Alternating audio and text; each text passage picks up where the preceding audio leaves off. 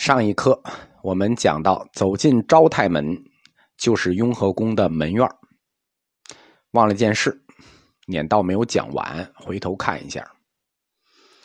昭泰门撵道两旁现在是两片空地，很大，种的是护卫撵道的一樟树。这些树以前是没有的，以前也没有这片空地，以前这片空地上是盖满房子的。撵道的两旁以前是四个佛仓，叫内佛仓。在雍和宫的这个围墙外面，就是雍和宫大街的位置和戏楼胡同，也是四个佛仓。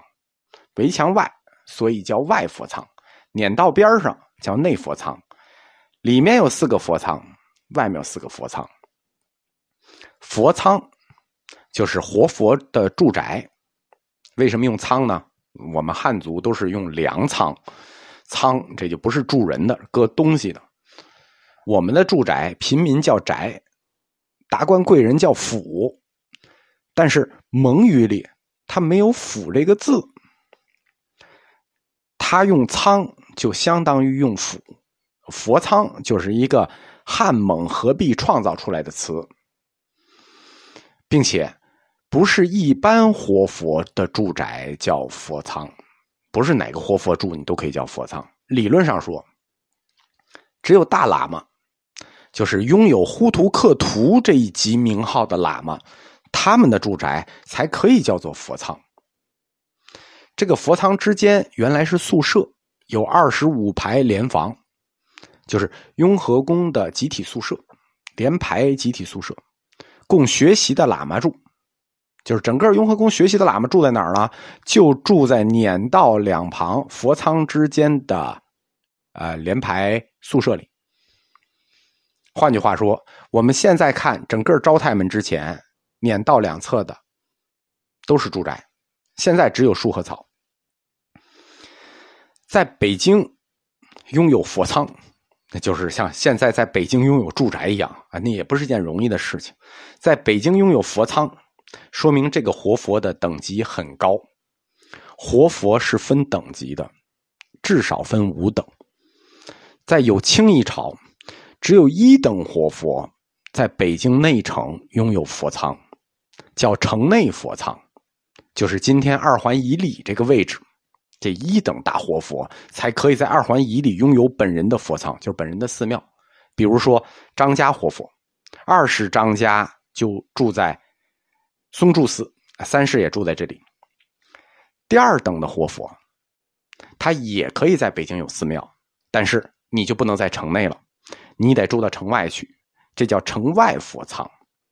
其实叫城外佛仓，我们今天看也不远，比如德胜门、西直门、安贞桥，就这个地儿的佛仓，这叫城外佛仓。那现在这个地儿都都算城内，但以前这都叫郊区。外地的喇嘛来了，能住在哪儿？或者说，你不是你想住哪儿就住哪儿的啊？能住在哪儿？在清朝是有严格规定的，一般只准住在安定门外的西黄寺。即使在北京有佛仓的喇嘛，佛仓在城外的，也只准住到城外去，是绝对不准住到城内来的。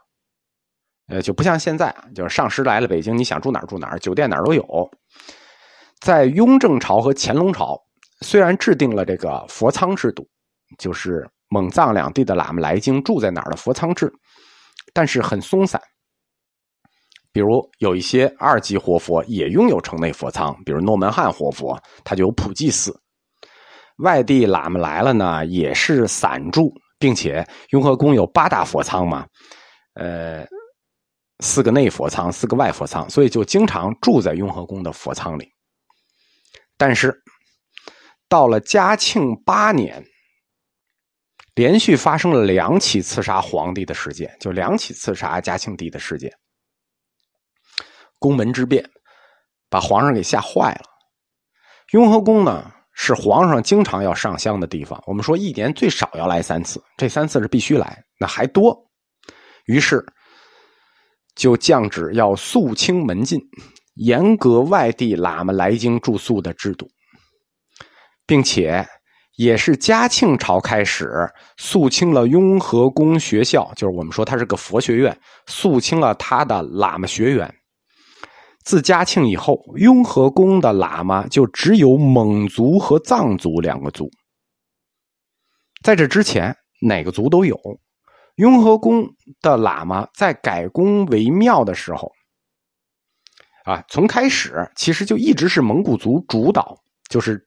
雍和宫的喇嘛一直是以蒙古族为主体的，但是他作为藏传佛教的最高学府，从建宫到嘉庆朝，学员一直有五级。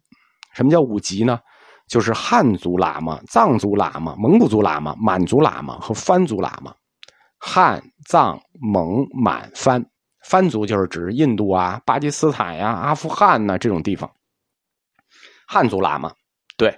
想不到吧？喇嘛是可以有汉族的，但是最好不要做，因为雍和宫的汉族喇嘛，它的前提是净身，就是宫里的一些太监要出家了，所以汉族喇嘛又称为喇嘛太监。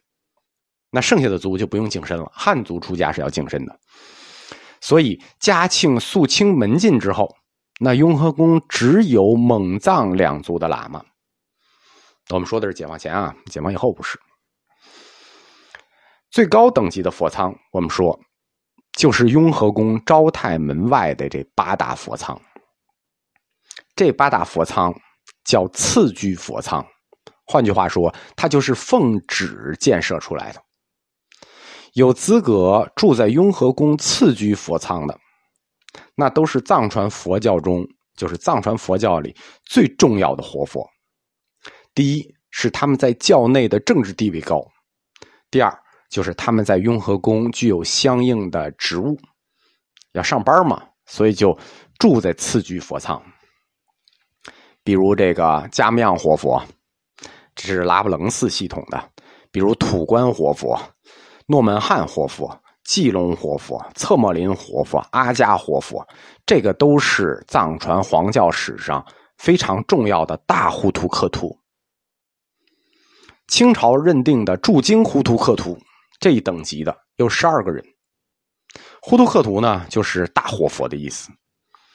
一般四大活佛之下的大活佛都称呼图克图。四大活佛就是黄教四大活佛：达赖、班禅、张家、哲布顿赞巴，这是四大。四大之下，呼图克图。